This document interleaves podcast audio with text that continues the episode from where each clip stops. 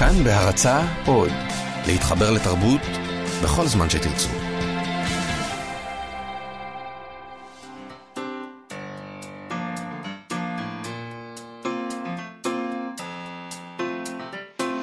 מה שכרוך עם יובל אביבי ומה יעשה לה.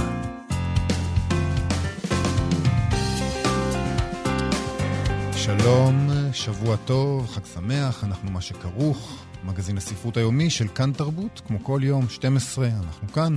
אפשר להזין לנו ב-104.9, 105.3 FM, באתר האינטרנט של כאן, באפליקציה כאן אודי, אה, בעמוד הפודקאסטים אפשר למצוא אותנו ואת כל שאר התוכניות של אה, כאן תרבות, איתנו באולפן, שירי לב-ארי, עפרה לחמי ומיכאל אולשוונג.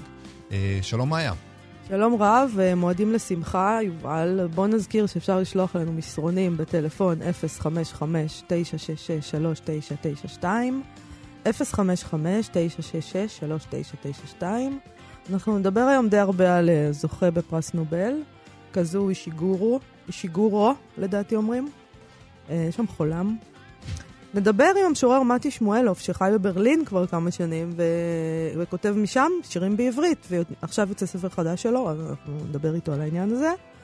Uh, ונדבר על, על עוד כמה דברים uh, ככל שנספיק, כמו גנזים, ואולי אפילו נספיק התחלות של ספרים. כן, כל מיני חובות אפילו משבוע שעבר, אבל אי אפשר לא להתחיל עם העניין הקטן הזה. נובל uh, לספרות, uh, שאכן הזוכה לשנת 2017 הוא כזו שיגורו, אישיגורו? אישיגורו. אישיגורו. אישיגורו. אז הוא סופר בריטי, ממוצא יפני, אה, כתב את אה, נוף גבעות חיוור, אומן העולם, של העולם הצף, כשהיינו יתומים, וכמובן שארית היום, שזה, אני חושב, הספר הכי מוכר שלו, הוא זכה עליו במן בוקר, וגם הספר הזה עובד לסרט, שזכה לשבחים בעצמו. אמ, דווקא הספרים האחרונים שלו, Never Let Me Go ו-The Buried Giant, לא תורגמו uh, לעברית משום מה. כנראה שהוא לא היה רב-מכר מטורף, uh, אבל אפשר רק להניח שהם יתורגמו עכשיו. אני דיברתי אתמול עם פרופסור מנחם פרי מהספרייה החדשה, uh, ולמען האמת, הוא אמר לי שיש שני ספרים של אישיגורו בקנה אצלם. Uh, הבא בתור, שכבר מתורגם, הוא Never Let Me Go. והוא יצא בקרוב. אני, אז, אז זה מאוד, אז קודם כל זה משמח, הכל יהיה בסדר. Mm-hmm. זה, זה טוב שהכל יהיה בסדר. אה, בהודעה על הזכייה, אז אה, נציגי האקדמיה השוודית נימקו את הבחירה בו אה, בכך שהוא חשף את התהום מתחת לחיבור המדומיין שלנו עם העולם. ואני קראתי שהוא אמר לכמה כלי תקשורת שראיינו אותו, שהוא הופתע לחלוטין וחשב שעובדים עליו כשהוא קיבל את הטלפון שבישר לו זכייה, בזמן שהוא אכל ארוחת בוקר בבית שלו בלונדון. כן, הוא פחד שזה פייק ניוז, זה הביטוי שהוא השתמש בו. נכון. בכל אופן, אני קראתי בוויינט שמזכירת ועדת הפרס אמרה, אם תערבב את ג'יין אוסטין עם פרנץ קפקא, תקבל משהו מאישיגורו. אבל עליך להוסיף לשם גם את מרסל פרוסט. אחר כך צריך לערבב, אבל לא יותר מדי. ככה אפשר אולי לקבל משהו מהכתיבה שלו. היא המשיכה ותיארה את כתיבתו של אישיגורו ככזו שטומנת בחובה יושרה גדולה. הוא לא מסתכל לצדדים, היא אמרה, הוא פיתח יקום אסתטי משלו. Uh, כשהיא משבחת את הרומן האחרון שלו, שראה אור לפני שנתיים, The Berry Giant, ועדת הפרס כתבה לאחר ההודעה כי בספר הזה אישיגורו חוקר בצורה מעוררת רגש כיצד זיכרון קשור בשכחה, היסטוריה בהווה ופנטזיה במציאות. Uh, בתגובה להודעה על זכייתו בפרס, אישיגורו מסר ל-BBC כי מדובר במחמאה מעוררת השתאות והפתעה. זה כבוד ענק. בעיקר משום שהמשמעות היא שאני הולך בעקבותיהם של הסופרים הגדולים שחיו אי פעם. כך שמדובר בשבח גדול. האנושות נמצאת ברגע מאוד לא בטוח, ואני מקווה שכל פרסי הנובל יהוו חיזוק לכוח טוב בעולם כפי שהוא היום. אתרגש מאוד אם אוכל באיזושהי דרך ליצור אקלים של אווירה חיובית בשנה הקרובה, במיוחד בזמנים מלאי חוסר ודאות כמו שלנו. טוב, זה ללא ספק אה, מישהו שגאה בבחירה שלו, ולא מתנהג כמו דיבה. אה, כמו הזוכה בשנה שעברה, בוב דילן, שלמיטב זיכרוני בכלל אה, לא ענה כל כך לטלפונים של האקדמיה. אה, אולי זה ההבדל בין הסופרים שאינם כוכבי רוק לבין כוכבי רוק. ואני מבין שגם המהמרים הופתעו, הוא בכלל לא היה ברשימות, או שהוא היה עמוק במספרים הדו-ספרתיים. הוא או... לא היה, אבל לא הרשימות היה. האלה הם, הם, הם, הם, הם בטח פייק ניוז. כן. זה מוחלט, אז בכלל להתייחס אליהם, אנחנו עושים את זה, אבל זה, זה, הרשימות האלה נועדו כדי שלנו העיתונאים יהיה על מה לדבר לפני. כאילו, באמת שאף אחד לא צריך להתייחס לזה ברצינות. מה, אנחנו מערבבים את המרק. אה, בקיצור, נספר שאישיגורו נולד בנגסקי ב-1954 ועבר עם משפחתו לאנגליה כשהיה בן חמש. על אף שיפן היא זירת ההתרחשות של שני הרומנים הראשונים שכתב, הוא דיבר פעמים רבות על כך שהוא לא מכיר מקרוב את תרבות הכתיבה היפנית וכי הוא לא משייך את יצירותיו לספרות היפנית. Uh, מסתבר uh, שלצד הרומנים, שיגורו חיבר לא מעט שירים לזמרת, uh, לזמרת הג'אז האמריקאית סטייסי קנט. Uh, לכך בחר להתייחס הסופר הבריטי ממוצא הודי, סלמן רושדי, שהיה בין הראשונים לברך אותו על זכייתו. רושדי אמר, איחולי מזל רבים לחברי הטוב איש, שזה שם החיבה שהוא כנראה קורא לו, ואני גם אשמח לקרוא לו איש, כי זה מפשט את הבעיה. uh, לחברי הטוב איש, שאת עבודתו אהבתי והרצתי מאז שהקראתי בפעם הראשונה את נוף, סליחה, מאז שקראתי בפעם הראשונה את נוף גבעות חיוור. והוא גם מנגן בגיטרה וכותב שירים, זוז הצידה בוב דילן. זאת הייתה ההודעה של רושדי. זה יופי, זה ממש יופי. התגובה של אישיגורו לגרדיאן הייתה די חמודה בעיניי, הוא אמר שמצד אחד הוא מרגיש כמו מתחזה, מצד שני הוא מרגיש רע שהוא קיבל את הנובל לפני סופרים חיים אחרים, ארוכי מוריקמי, סלמן רושדי, מרגרט אטוד וקורמק מקארתי. כולם מיד עלו בדעתי ופשוט חשבתי, וואו, זה קצת חוצפה שקיבלתי את זה לפניהם. ובגלל שאני אה, לגמרי שוגה באשליות, חלק ממני הרגיש שאני צעיר מקד... מדי מכדי לזכות בדבר כזה. אבל אז הבנתי, נזכרתי שאני בן 62, וזה, אני מניח, הגיל הממוצע בשביל דבר כזה. מאוד נחמד, הצניעות הזאת. אה, קצת תגובות אה, ישראליות לזכייה. נתקלתי בפוסט יפה בפייסבוק של אה, הסופר ומבקר אה, אבי גרפינקל על אישיגורו ועל הזכייה שלו. אני אקריא חלק. הוא כותב, אבי גרפינקל, אישיגורו נוהג לכרות ברית עם הקורא נגד גיבוריו, המספרים הממש לא כל יודעים ברומנים שלו.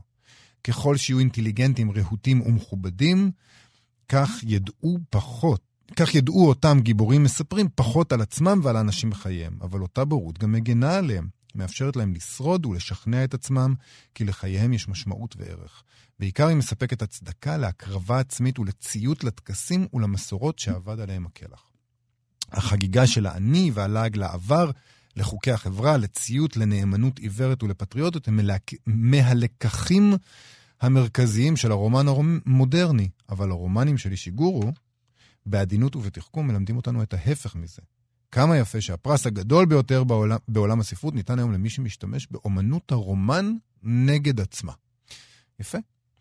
והמשורר אה, אלמוג בהר כתב, אה, קאוזו אישיגורו לכאורה מדגים את אבסורד הדיון בזהויות של סופרים במלוא חריפ, אה, חריפותו. בכוח מנסים למצוא הקשר ספרותי יפני ביצירתו, אבל הוא עזב את יפן בגיל חמש. וכמו שהוא אמר, אם הייתי כותב בשם עט והיו מדפיסים תמונה של מישהו אחר, לאף אחד זה לא היה מזכיר אף סופר יפני. וזאת, כותב אלמוג בהר, בדומה לאלף בית יהושע, שדיבר על האבסורד שמצפים מסופר מזרחי שיספר על מזרחים ושלא יכתוב סתם בצורה קפקאית, בניגוד לאשכנזי שמותר לו, במרכאות כפולות, לבחור על מה לכתוב. אבל אולי כמו שהצורה הקפקאית נועדה גם לאפשר לקפקא היהודי, הצ'כי, חסר המסורת היהודית, להיכנס לגרמנית, ולאלף בית יהושע, חסר המסורת המזרחית בסיפוריו המוקדמים, להיכנס אל הספרות האשכנזית, גם אצל אישיגורו, אולי גם אצל אישיגורו, חסר המסורת היפנית בספרו באין נחמה, היה לקפקאיות תפקיד, להצביע בדיוק על החלל הזה. ואולי לכן הוא הצליח כל כך בתפקיד הזה. אמ, נמשיך. אישיגורו הסביר שאומנם הוא דובר יפנית וחי. זה כבר קראתי בעצם? לא. חי ביפן עד גיל חמש, הוא נעדר ממנה 30 שנה. שני ספריו הראשונים אמנם הוקמו ביפן, אבל למעשה ביפן דמיונית. הוא קרא רק מעט ספרות יפנית. אם כי אולי בכל זאת יותר מהסופר הבריטי הממוצע, והושפע יותר מן הקולנוע היפני. האם התביעה של הסיקור התקשורתי והספרותי, אינני יודע גם אם, אם גם האקדמי, כך בהר, מאישיגור הוא למצוא הקשר יפני ליצירתו השפיעו על חייו, על יצירותיו, על קריאתם ופרשנותם. טוב, אני רוצה דווקא לצטט את המשורר מאיר ויזלטיר, שגם תרגם שני ספרים של אישיגורו. אה, מאיר ויזלטיר כתב ככה בפייסבוק: אני אמור לשמוח היום, הפתעה. פרס נובל לספרות הוענק לכזו אישיגורו, שאני תרגמתי שניים מספריו, את בעין נחמה וכשהיינו יתומים. קראתי בעניין רב שניים מספריו האחרים, שארית היום, וספרו המוקדם, אומן של העולם הצף. אישיגורו הוא בלי ספק אחד מבכירי הסופרים בלשון האנגלית במחצית השנייה של המאה ה-20. לקורא עברי שאינו מכיר את ספריו, מומלץ להתחיל בכשהיינו יתומים, ולהמשיך משם. אם כך, למה אני רק אמור לשמוח? כי השוודים הבלתי נסבלים שוב התעקשו לעשות דווקא, דווקא מטופש, ולא העניקו את הפרס שלהם לפיליפ רוט, שהוא בעיניי גדול, גדול מחברי הרומנים החיים עמנו, בלי שום ספק. Uh, העורך חיים פסח כתב, uh, גם משהו בסגנון הזה, אישיגורו הוא סופר ראוי, הוא נהיר, מדייק, משכנע. הוא כמו התלמיד הכי טוב בכיתה. כמעט כל הזוכים בנובל לספרות היו סופרים מקובלים, הוא כותב במרכאות, וזה בסדר. אבל לא מספיק טוב, לא בנובל ולא כאן. מה שאנחנו צריכים זה סופרים אחראיים ומיומנים, אבל גם פורצי דרך, נועזים, מחדשים, מסתכנים. כמו הראשון שטיפס לפסגת האברסט, האסטרונאוט הראשון, הזואולוג שיגלה פעם מהי שפת החיות, פורצי הדרך. כמו זוכי הנובל בכל שנה בתחום הרפואה והמדע, שמגלים תרופה חדשה. כוכב שלא נודע. אלה הרואים מכולם. אז תראה, אני חושבת שיכול להיות שוויזלטיר וחיים פסח צודקים, אבל מצד שני, אני, אני מודה שאני לא מבינה את התביעה מפרסים מכובדים של המיינסטרים, ואין יותר מיינסטרים מפרס נובל, גם פרס פוליטי מאוד. אה, התביעה שהם יהיו מוענקים לספרות רדיקלית פורצת דרך מסתכנת ומחדשת. כלומר, אם משהו מסתכן ומחדש, הוא לא יכול לזכות בשום פרס מהסוג הזה.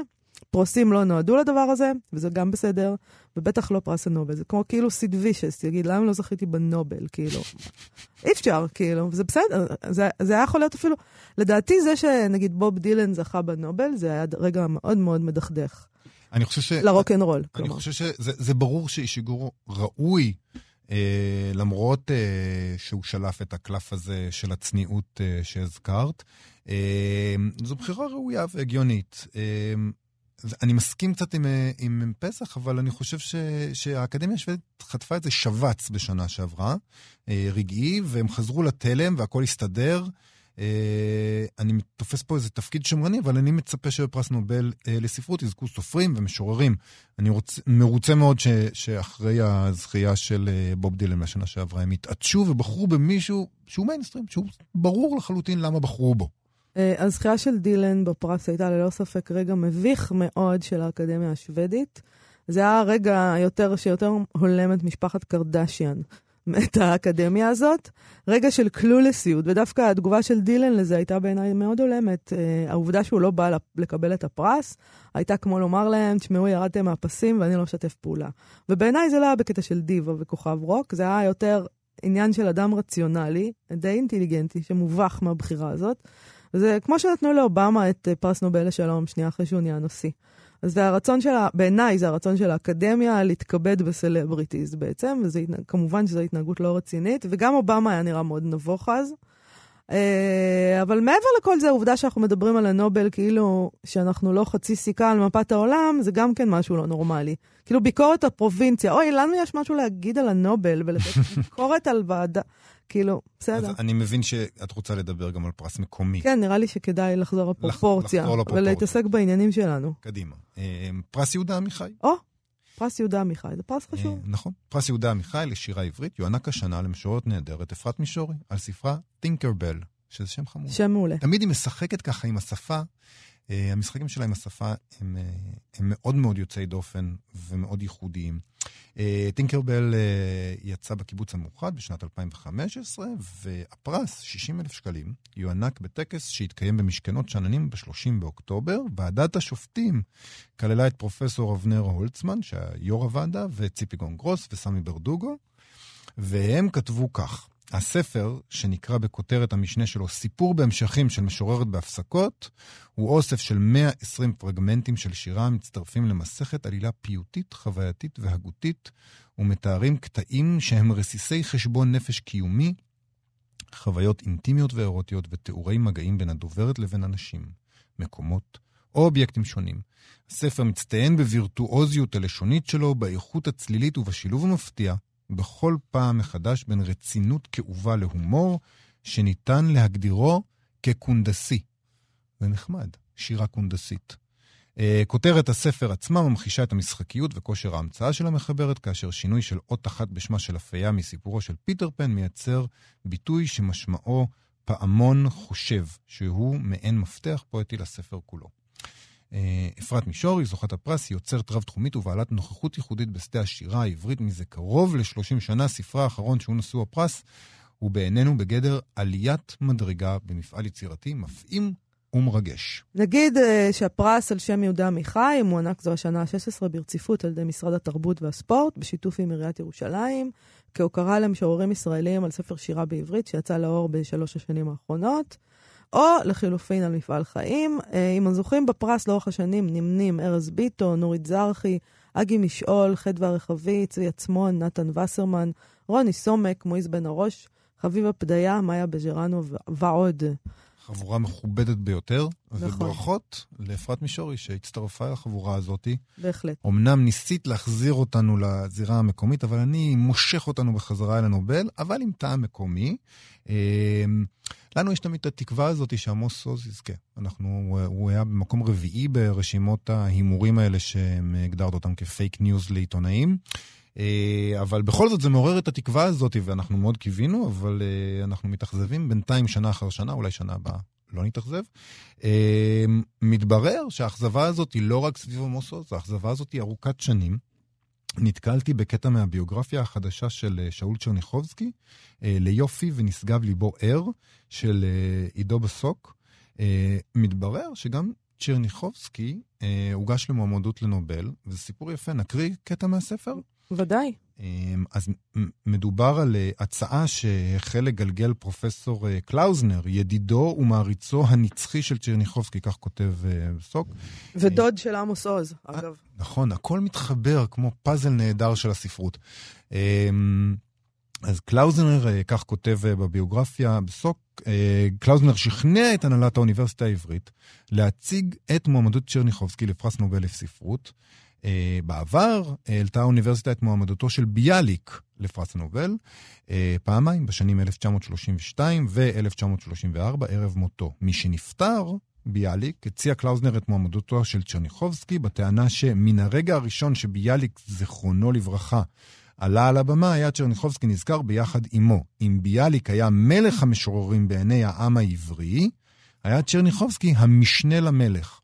בתור אוניברסיטה עברית, יש לנו עניין בכך שפרס נובל יתקבל פעם על ידי יהודי כותב עברית, לפיכך אני מציע לדון בסנאט האוניברסיטאי על השתדלות בדבר נתינת פרס נובל לשאול צ'רניחובסקי. נהדר.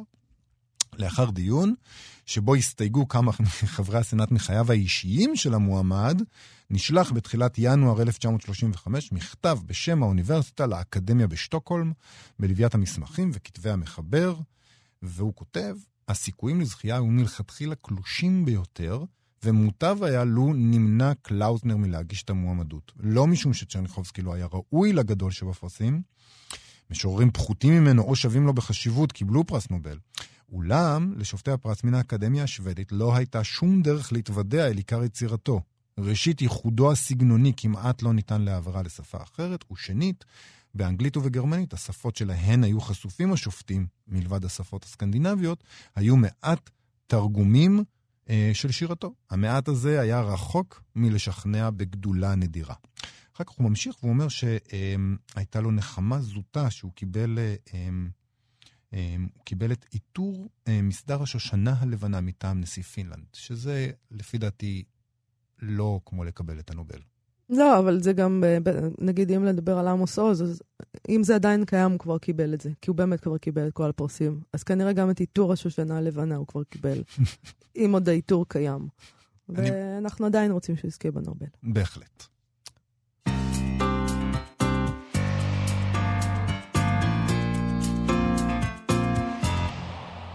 טוב, נסיים את חלק הנובל בתוכנית הנוכחית, אי אפשר לדעת מה יקרה מחר, אבל היום, אה, אולי בעצם גם היום לא.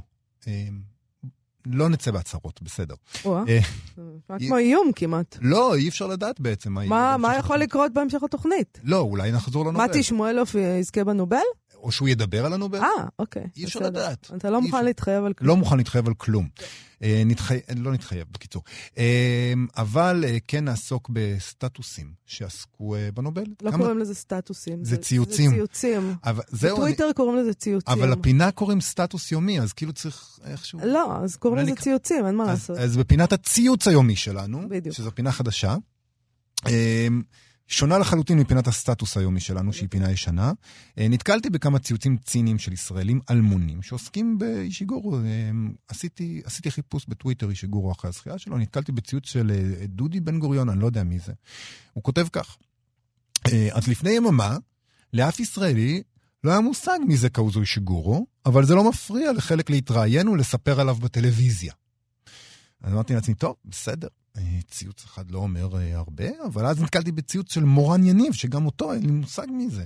אה, הוא כותב כך, סיימתי לקרוא את הערך על קאוזו אישיגורו בוויקיפדיה, אני מוכן ומזומן להעניק רעיונות בתקשורת, ונתקלתי בעוד ציוצים דומים שכאילו טוענים שכולנו מדברים על אישיגורו בלי בכלל להכיר אותו, שהכרנו אותו לראשונה אתמול. בסדר. שוב אני המום לגלות שאנחנו בבואה.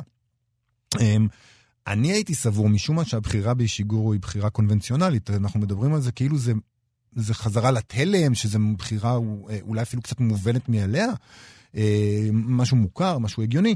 מתגלה שלא, שרבים זה שם אלמוני לחלוטין. ומה שמדהים עוד יותר זה הביטחון המוחלט, שאם הם לא הכירו את השם, mm-hmm. אז אף אחד לא הכיר אותו, וכולם עושים את עצמם והם מתראיינים ביומרנות על מישהו שהרגע הם שמעו את שמו לראשונה. זה חצי נכון בעיניי מה שאתה אומר. אה, נכון שזה שם שמוכר לנו ולרבים. מדובר בסופר ידוע. וזאת לא, כאילו, זאת לא הייתה אחת מהפעמים האלה שבהם מוכרז מי זוכה, ואנחנו שאלנו את עצמנו, מי? זה לא זה. אה, אבל מצד שני, לפי דעתי, הציוצים האלה יורדים על הנטייה של אנשים כמונו לרוץ להתראיין על דברים מהסוג הזה. ולנטייה הזאת לועגים הציוצים האלה, ובצדק כמובן. כי אני למשל לא רואה את עצמי כמומחית באישיגורו, אה, אבל אנשים כמונו באמת יכולים לקרוא ויקיפדיה, ואז לדבר עליו כאילו מכירים אותו. וזה נכון, זה נלעג, יש משהו נלעג בזה. כאילו זה שקראתי ספר או שניים שלו, אתה יודע, בסדר. ו... נכון. עכשיו אני צריכה לשבת פה ולדבר עליו. לא עשיתי את זה. דיברתי, ציטטתי אחרים, כי אני מנסה לא להיות אדם כה, כה נלעג, אבל הציוצים האלה היו במקומם, אותי הם מאוד הצחיקו. זה היה בול נכון. אה, לי זה הזכיר את הזכייה של אה, פטריק מודיאנו ב-2014 בנובל. אה, ואז נוצר מין טרנד כזה, אה, להתהדר בזה שאתה לא מכיר אותו. אה, גם מצד אנשי ספרות, הכרזה כזאת כמעט בגאווה, מה? לא שמעתי עליו מעודי. ואני, דרך אגב, אני מודה שלא קראתי אף ספר של פטריק מודיאנו לפני הזכייה שלו. אני לא אומר את זה בגאווה, זאת עובדה, אי אפשר, אפשר לשקר על זה, אבל אני מעדיף שלא. אז באיזשהו מקום אנחנו לא מאוד שונים מהציבור הרחב. כולנו נעשים קצת אגרסיביים כשהבורות שלנו מקבלת ביטוי מוחשי. זה כן בורות, מה לעשות, לא לקרוא את ה... משהו שיש לך חור. אה, ואז כשה, כשהבורות הזאת מקבלת איזה ביטוי, חשוב לנו לתקוף אחרים כדי לכלול אותם בבורות אה, שלנו. אז מקרה שיגורו זה פשוט מקרה אולי יותר קיצוני, כי הוא יותר מוכר בעיניי מאשר אה, פטריק מודיאנו. מודיאנו. מודיאנו. הוא צרפתי. אה, סליחה, אני לא. טוב. שיגורו הוא לא אלמוני, אה, גם לא בשביל האנשים שצייצו לדעתי, בעיקר כי נעשה סרט על פי שארית היום, וגם האנשים האלה שצייצו בטח ראו אותו, אם הם יזכרו, אי אפשר לא לזכור את אנטוני הופקינס ואמה תומסון שם. אולי הם לא ראו אותו. אה, בסדר. נסיים בעוד ציוץ אחד על אישיגורו, של נדב ניומן. משורר, איש פסיכדליה, כתב כך, אישיגורו, שיגורו, גלית אסטלת אבריאן זכתה כבר בשני פרסי נובל. אמ, שזה כמובן מחזיר אותנו לשערוריות פרס ספיר האחרונה. אני רוצה באמת לאחל למאזינה גלית דיסטל לטבריאן, מי ייתן ותזכי בשני פרסי נובל. באמת, מכל הלב. אני רוצה להגיד שהבדיחות על גלית דיסטל לטבריאן קפצו את הכריש, והגיע הזמן. זהו? אוקיי, בסדר, באמת, חלאס. זאת הייתה האחרונה? זאת הייתה האחרונה. לא נעשה את זה יותר. שכולם לא יעשו את זה אף אחד. זה, מס, זה מספיק. אמ, איתנו... כמובטח, המשורר uh, מתי שמואלוב, שזה עתה יצא ספר שירה וחדש, עברית מחוץ לאיבריה המתוקים, בהוצאת uh, פרדס. שלום, uh, מתי. שלום. שלום, uh, מתי. בוא נציג, מתי שמואלוף הוא סופר ומשורר. בין הספרים שהוא כתב, שירה בין חזז לבין שמואלוף, למה אני לא כותב שירי אהבה ישראלים. האסון מתחיל בארוחת עסקים, שזה השם שאני חייבת מכל השמות של הספרים שלך, כי זה שם גאוני. Uh, מקלחת של חושך וסיפורים uh, נוספים, שזה היה ספר פרוזה. אה, מתי שמואלף השתתף בעריכה של אה, אנתולוגיות כמו אדומה, אה, אנתולוגיה לשירה מעמדית, תעודות זהות, הדור השלישי כותב מזרחית, לצאת, אסופה נגד המלחמה בעזה ועוד. הוא היה בין מקימי ומשתתפי גריל התרבות, שאיחדה בין יצירה תרבותית לבין מאבקים חברתיים.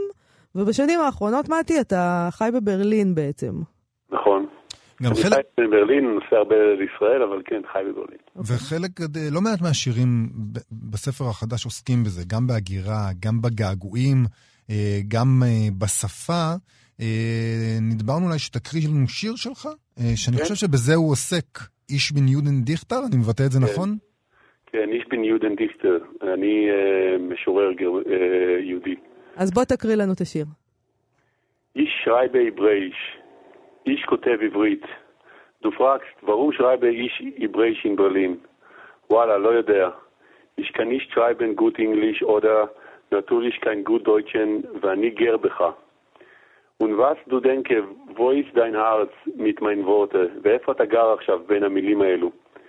Ich bin ein Lachmann, ich bin ein Schlechtjuden, ich Immigrant von Irak, ich bin Juden und ich bin Arabisch, und warum kein viele Hebräisch in deiner Stadt, aber so viele andere Immigranten? Ich weiß, ich weiß. Und jetzt, jeden Tag, ich frage das immer fragen und du sagst, bitte, wir können tanzen und nicht vergessen. אבל קשה לי לרקוד שיש בתוך הבטן שלי ספר תורה בוער ולא הוקע לי. זה מאוד יפה. אני נורא אוהב את המשחק הזה בין האיש לאיך הגרמני, כן. שהוא האני. אה, זה, זה, שם, זה שם אותך במקום אה, קצת, אה, בתור קורא שלא דובר גרמנית, זה שם אותי במקום קצת מבולבל, כי אני לא לגמרי מבין את כל מה שאתה כותב, אתה לא מתרגם את כל מה שאתה כותב שם בעברית גרמנית כזאת. נכון, שזה גם גרמנית שבורה, אבל גם עברית שבורה, וגם אנגלית וגם ערבית, כי וואלה זה גם בערבית. אז... כן, זה היה מושפע מספר דווקא שנכתב בישראל, של תומר גרדי, ברוקן ג'רמן. אה, שהוא כתב ספר שלם בגרמנית שבורה, ופתאום חשבתי על זה שאני מדבר אה, בחלק מהזמן באנגלית או גרמנית, או בשילוב כזה של ארבעת השפות שיש לי, שזה אנגלית, גרמנית, עברית וערבית. ו... ושאני לא כותב בשפות שאני חי בתוכם, אז החלטתי לכתוב שיר, ולמען המאזינים שלנו, זה הכל כתוב בעברית, אז אה, לא נכון. תרגמתי, זה לא כתוב באיזושהי שפה אחרת, הכל בעברית. לא, גם אה, בוא, בוא נגיד למען המאזינים שלנו ששאר הספר הוא בעברית, שלא יחשבו שעכשיו זה ספר בגרמנית. זהו, זה, זה, המשפטים האלה כתובים באותיות עבריות, אבל מבטאים אה, אה, מיל, מילים בגרמנית. ש... אבל איך זה להיות, מתי, אה, משורר אה, שכותב בעברית? עברית זו השפה שלך בסופו של דבר. נכון. שחי במקום שבו לא, מדבר, לא כותבים עברית ולא מדברים עברית. אתה לא חי במקום של השפה שלך. איזה מין חוויה נכון, אבל אה, רק יש עברית, כלומר זה לא שאני נמצא ב... באלסקה בלי נכון. מהגרים אה, ישראלים, אני נמצא במקום שיש בו קרוב לעשרת אלפים ישראלים ועוד כמות אה, לא קטנה של יהודים, אבל זה להיות ב... השפה הופכת משפה של רוב לשפה של מיעוט, לשפה יותר סודית מאשר שפה שהיא מדוברת בכל מקום. אה, ויש איזו בחירה ש... שאנשים שחיים ככה במצב של הגירה צריכים לעשות, אה, אם הם אה, שומרים על הקשר לשפה או שהם מנסים להיות בשפת המקום לגמרי, להפוך להיות... והבחירה שלי זה, זה להחזיק בעברית הכי חזק ולהמשיך ליצור בעברית למרות שאני בעצם כותב ל... ל... אני מפרסם בישראל ולפעמים אני מופיע שם וקורא גם באנגלית או בגרמנית, אבל אבל הבחירה שלי היא לכתוב את רוב היצירות שאני אני כותב בעברית. אתה מתרגם את היצירות שלך לגרמנית? יש אה, ספר שיכול לצאת שם אולי? אני לא מתרגם, אבל אנשים אחרים מתרגמים אה, ואני נעזר בהם, ואני... אבל לא הוצאתי עוד שום יצירה, נגיד ספר שלם בגרמנית, לא. אוקיי. זה תחושה נורא, זה נותן תחושה נורא תלושה. גם בתוך השירים יש תחושה של תלישות, של זרות, של נוודות. אתה, התחושה היא ש, ש, שגם אפילו כשאתה מתגעגע, אתה מתגעגע לתחושה של אה, זרות, אתה מרגיש זר בכל מקום. נכון, אני שואל את עצמי עד כמה הספר זה באמת ישראלי או לא ישראלי, כי לכאורה אני גר כמעט ארבע שנים מחוץ לישראל, אבל... אה, ולומד שם, ו... אה, אבל מצד שני, אני מאוד, אני 41 שנה חייתי, מתוכם 17 שנה בתל אביב, אז אני חושב שגם ישראל עצמה בנויה על תחושה של תלישות מסוימת, כציונים שבאו לכאן הם נקטעו מאירופה, וה, והמזרחים שבאו לכאן נקטעו ממדינות ערב, ו, והזרות הזאת היא קיימת, נגיד, יש פה אוכלוסיות שמרגישות זרות עדיין בתוך ישראל, אז אני חושב ש... שיש בזה גם uh, מרקם ישראלי שאני עדיין לוקח איתי מישראל, אבל יש בו גם... Uh, אני לא יודע אם אני משתוקק להיות זר, אני חושב שלא, אבל אני... זה קשה להיות זר, לא? קשה מאוד. כן. ו... אמ, אבל מצד שני אני כן רוצה להציג את זה, כלומר אני רוצה, נגיד בשיר הזה שהקראתי, אז רציתי, לא רציתי לתרגם אותו לגמרי, רציתי להרגיש שלפעמים אני אתרגם, לפעמים יש תחושה של זרות, ובין אמ, הדברים שאני עושה שם, יש לי קבוצה שקוראים לה פואטיק חפלה, שאנחנו עושים אה, הקראות שירות, שירה ואומנות בכמה שפות, ולא לא תמיד יש תרגום, אז אתה בעצם מהלך בתוך הרובעים של העיר, בלי תרגום לפעמים, שומע אפריקאית או ערבית או... והגרמנ... והגרמנית היא מיעוט, אז ככה... זה מאוד מעניין אותי התחושה הזאת של להלך בתוך שירים של מישהו בלי תמיד להבין את כל המשמעות, אלא רק להרגיש אותם. זה בהחלט התחושה שלי הייתה כשאני קראתי את השיר הזה, אז מבחינה הזאת גם הקורא מצטרף לתחושה הזאת אה, אצלך. אה, מה מ... קורה לעברית אבל? השם של הספר הוא עברית מחוץ לאיבריה המתוקים. מה קורה לעברית מחוץ לאיבריה המתוקים? כן, אז העברית היא אה, נשברת לחופי השפות האחרות, היא מתפוררת, היא, היא מתחילה לי, אה, לי, כמו בניין שעומד מול הים ומתחיל להתקלות מהרוח של המלוכה של המים, אז אה, ככה העברית, אה, וצריך המון תחזוק, אז אני קורא המון, אני... אנחנו עדיין חיים בעידן האינטרנט, אז אני לא באמת מרגיש הרבה פעמים שאני משתחרר ממה שקורה כאן בישראל, אה, כן. מהפייסבוק שלי או משהו כזה, אבל... אה, אבל יחד עם זאת צריך לתחזק אותה, כלומר צריך, אה, אני אישית אה, בחרתי לי כמה ערוצים ש, שאפשר גם להרגיש אותם בספר, בין השאר אני לומד תלמוד או הולך לשמוע דברי תורה בבית כנסת, אז, אה, בשביל זה צריכים לשמוע מילים שמגיעות מ... שהם אפילו לא בישראל אומרים אותם, למשל, אני יודע, יש שם אשורית או כמה מילים כאלו ש, שאני מדבר עליהם וכשהיית פה בתל אביב או בחיפה, לא משנה, הלכת לבית כן. כנסת? או שזה חדש? האמת היא שלא מצאתי את הבית כנסת שלי אף פעם, אבל היה אוקיי. לי, למדתי במדרש במשך שנתיים בירושלים, בבית מזרח שמש עדיין קיים, זה בית מדרש שמלמד על יהדות מהמקורות המזרחיים שלה. תגיד, אה, אה, עוסקים הרבה בשנים האחרונות אה, בניתוק הזה של הספרות שנכתבת ב- בעברית מהמדינה שדוברת את השפה. זאת אומרת שיש כל מיני ספרות, כל מיני אה, מקומות שבהם כותבים וקוראים אה, עברית, אבל לא בישראל, שלא צריך את הדבר הזה. יש כמובן דיבור אה, על ניו יורק ו, אה, ו, וגם כמובן ברלין. יש לזה קיום לדבר הזה? ש... מאוד. יש לזה קיום ממשי. אה... זה יכול להגיע למקומות אה, רחוקים גם, כלומר, אה, למשל, אה, שאני מאמין גם ש... שיכול להיות יום ש... שמישהו שהוא לא יהודי ולא ישראלי, אלא רק למד את העברית ואוהב אותה, יכול לכתוב רומן מחוץ לישראל. כמו שילד אריתראי בישראל שגר פה כל החיים ומדבר עברית יכול לכתוב רומן מתישהו ולהשתתף בתחרות ספרותית כזאת ואחרת. אני... אבל אתה חייב את הקהל הישראלי בסופו של דבר, לא? אתה חייב את ישראל אה, כאיזה סוג של, אה, כאיזה סוג של מקום ש... שיקבל את הדברים האלה. זאת שאלה, באיזה מידה נכון, כן, אתה רוצה את ה... ברור שהיום המרכז של העברית נמצא בישראל, אבל, אה, אבל כשאתה כותב, אתה לא נמצא, גם בישראל, אתה לא נמצא בעצם מול הקהל שלך, אתה נמצא מול עצמך לבד, ו, ולכן המון כותבים יכולים אה, לצאת מישראל ולכתוב את הספר שלהם במדינה אחרת ולחזור. אה, אבל אה, ככה, אני לא יודע אם אני, למשל, אם אני חי בישראל, אני לא יודע כמה זמן אני אחיה במקום בין לבין, אבל בעיקרון אני חושב שזה, אנחנו משתלבים בתרבויות העולם שגם הם, יש אנשים שמגיעים ממקומות אחרים וכתבו ספרות נפלאה ו... אני חושב שזה דווקא מעשיר, כי העברית תמיד חיה אה, עם אה, דיאלוג עם שפות אחרות, אה, ויצירות נכתבו מחוץ לישראל, כמו תלמוד הבבלי, או... Mm-hmm. אוקיי, אה, אה, מתי, אה, אני מבינה שיש השקה לספר הזה? אולי תגיד כן, אני עושה השקה ביום שני הקרוב, ב-16 לחודש. שבוע הבא. כן, לא שבוע הבא אוקיי. בקפה שפירא בערב עם... עם דוברים ומוזיקה, ויהיה כזה חפלה מוזיקלית עם המוזיקאים של המקום. אוקיי, אז בהצלחה עם הספר, ותודה רבה שדיברת איתנו. תודה רבה על השיחה הזאת.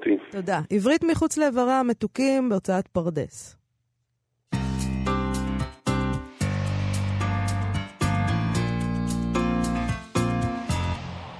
נעבור uh, לפינת uh, גנזים? כן. Uh, היום אני מביאה משהו שמצאתי בבלוג של הספרייה הלאומית, אה, משהו שנוגע לדקלום, שאין ילד שלא מכיר. אה, אני, אני, נראה לי, לא יודעת. אני מקווה שגם היום עדיין מכירים את זה. וזה הולך כך, רוח, רוח, רוח, רוח, מן העץ נפל תפוח. הוא נפל מראש העץ, הוא נפל והתפוצץ. חבל, חבל, חבל. אני זוכרת את זה כאוי חבל, חבל, חבל, על תפוח שנפל, שנפל מראש העץ. שנפל והתפוצץ. הבן שלך מכיר את זה לפי דעתך? אני לא חושב שהוא מכיר את זה. אבל אני הכרתי את זה. אני חושב... אתה לא מרגיש, אתה לא מרגיש כאילו לא בסדר? קצת אשמה? על זה שאני לא, לא מספק לו את החומרים הטובים האלה? כן. אני לא ידעתי, אני לא זכרתי את ההמשך, את החבל, אני זכרתי אה, אה, רק את החלק הראשון, אבל אה, האמת היא שחייבים להודות שהחלק השני לא מוסיף הרבה מידע חדש על החלק. הוא מוסיף המון. כי יש את האוי חבל, האוי חבל היהודי. זה, מה זאת אומרת? זה חלק בלתי... אני, אני פשוט בשוק בכלל מה, מהתהייה שלך לגבי זה. בכל אופן, אני לא אתווכח איתך על הדברים האלה, ת, ת, תקריא לו את הספרות ילדים הטבעונית שלך, ואני לא, לא אתערב בזה. Uh, השיר הזה מוכר לנו כל כך, משום שהוא הודפס במקרא המיתולוגית גן גני, שערכו לוין קיפניס ואימא אבידר צ'רנוביץ. לי יש אותה עדיין, כי אימא שלי שומרת לי דברים כאלה, וזה מאוד נחמד. באמת? עכשיו, דוד אסף uh, כותב בבלוג של הספרייה הלאומית, את גלגולו של המעיל הזה, אה, ויש שם כמה דברים די מדהימים שלא היית חושבת עליהם. כן. והוא כותב כך, אה, אם הייתי מספר לכם את הסיפור הבא, הייתם אומרים שהמצאתי אותו כדי ללגלג על חסידים. אז לא. כפי שתיווכחו, הדברים הללו נדפסו שחור על גבי לבן בספר חרדי חדש שיצא לפני כשנה. למידע המופלא שיוצג כאן הגעתי בזכות הפורום החרדי הלמדני אוצר החוכמה, שבו הובאו הדברים בתערובת אופיינית של השתאות ולגלוג. הספר הוא מלכות שלמה, שנתפס בשנת תשע"ו במכון באר התורה בלייקווד שבארצות הברית, בעריכתו של יעקב ישראל ניסן. עניינו בתולדותיו ובמנהגיו של האדמו"ר שלמה טברסקי מהורנס טייפול. האדמו"ר אה, זה מבית שושלת טברסקי מצ'רנוביל, היה רבם של חסידיו בארצות הברית. הוא גר רוב ימיו בדנבר שבקולורדו, ולא נחשב ימחלו לי מעריציו לאדמו"ר מן השורה הראשונה. אה, איך זה כל זה קשור לעניין שלו? ובכן, אה, זה מה שהודפס בספר בעמוד רי"ז, שם עוסק המחבר במנהגי ליל הסדר של כבוד האדמו"ר. אה, זכר צדיק לברכה, ובמיוחד במה שנהגו הוא והמסובים עמו לשיר אחרי שירת חד גדיא. והנה כתוב ליבם עליהם בארבע כוסות, וכשכרסם כבר התמלאה במעדני החג, כך היו שרים. אחר חד, חד גדיה היו שרים שירה זו. רוח, רוח, רוח, רוח, מן העץ נפל תפוח. הוא נפל מראש העץ, הוא נפל והתפוצץ. חבל, חבל, חבל על התפוח שנפל. שנפל מראש העץ, שנפל והתפוצץ. הם שרו את זה בסדר. עד כאן לשונות, והדברים עומדים ברומו של עולם על פי סוד. יש הסבר למה הם שרו okay, את זה. אוקיי, כאן בא הדבר הכי מדהים. אה, ההסבר. Aha. מי יעמוד בסוד קדושים, אך לפי פשוטו יש לומר, זה, זה, זה ההסבר שלה בטקסט, בספר. Aha. יש לומר, השיר מקונן, השיר הזה מקונן, על גלות ישראל שנמשלו לתפוח, אוקיי? דוד אסף מהספרייה הלאומית הלך לבדוק מי באמת חיבר את הדקלום הזה, ומסתבר שמדובר באהרון אשמן. אה, זה לא האדמו"ר. האדמו"ר לא, האדמו"ר אולי, לא אולי אהרון השמן היה גם אדמו"ר. זה לא קשור לגלות ולמשיח. Uh, המשורר המחזאי והמתרגם אהרון אשמן, uh, יליד אוקראינה, עלה לארץ ב-1921. היה לימים ממייסדי עכו ומראשיה, ראה את עצמו בעיקר כמחזאי uh, ומתרגם. אשמן חיבר כמה מן השירים שהפכו נכסי צאן ברזל של הזמר העברי. אה, שירת הנודד למשל, שזה היי, ציון יוני הדרך. אני אוהב שאת שרה בתוכנית שלנו. אני אוהבת לשיר, אבל זה לא כזה מומלץ. למה? לפעמים אתה אוהב לעשות משהו ואתה לא טוב בו. אז מה? אז אני שרה בבית, אתה יודע, בבית. תרקוד כאילו אף אחד לא... הנה, אני שרה. תשירי כאילו איש לא מאזין. אני לא רוצה שהמאזינים יברחו. הם לא יברחו. אה, בכל אופן, הוא כתב כמה דברים מהסוג הזה, לא מעט שירי ילדים, ובהם אוגה אוגה, שזה... הבן שלך, אני מקווה, מכיר את זה. אני לא יודע. אוי, אני אשאל אותו. טוב. אני לא לימדתי אותו, אולי הוא, אולי הוא בטח בגן. מה אתה כן מלמד אותו? אני לא יודעת. מה זאת אומרת? קנאוסגרד. כד קטן לחנוכה, הוא גם כתב, אשמן, אה, תרגם אה, מיידיש אה, לעברית שירים ידועים, כמו בין העצים הירקרקים של ביאליק וכולי וכולי. אפשר להניח שאשמן עצמו לא היה מונה את הדקלום הקדוש על נפילת התפוח בראש רשימת הישגיו. כי אוגה אוגה, כן. אה, הוא ראה את עצמו כמחזאי ומתרגם, אבל אה, אתה לא להבין... מבין מה זה איש אשכולות, כי אתה... עסוק בקנאוסגרד. אני אבל רוצה להבין את הסוגיה הראשונה. אה, כי, כי כאמור, אני אף פעם לא מבין שום דבר, אז אני מחליט הפעם לשאול ממש.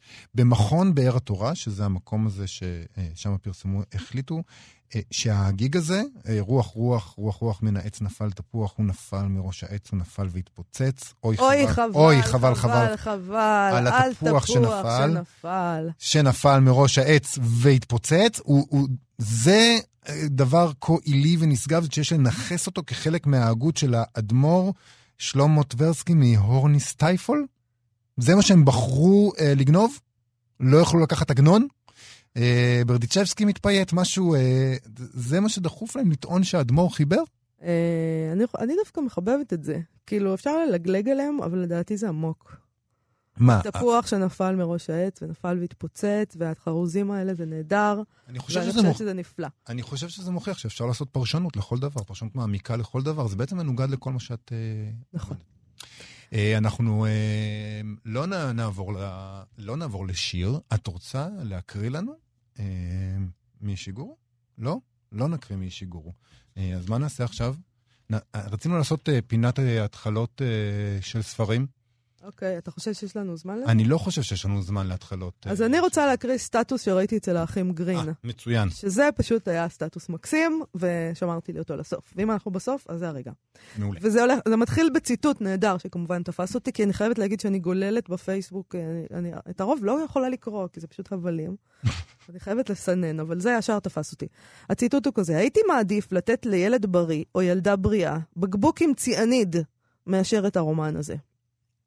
זה הציטוט, זוהי רק אחת מהביקורות שקיבלה הסופרת הבריטית רדקליף הול, שמתה היום, לפני 74 שנים, היום הזה היה אתמול, כשפרסמה את ספרה תהום הבדידות בשנת 1928. מיד עם פרסומו הפך הספר למושא למתקפות ארסיות. הכל משום שהרומן מתאר את חייה של אשת החברה הגבוהה, סטיבן גורדון, שכבר מינקותה ניכרו בה נטיותיה המיניות השונות. בספר מתאהבת גורדון במרי, המשרתת בשירותי הרפואה בשדות הקטל של מלחמת העולם הראשונה.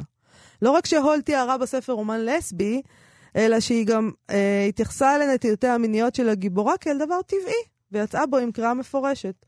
תנו גם לנו את זכות הקיום. התגובות כאמור לא איחרו לבוא, עם צאתו היכה הספר בתדהמה את החברה האמריקאית והבריטית.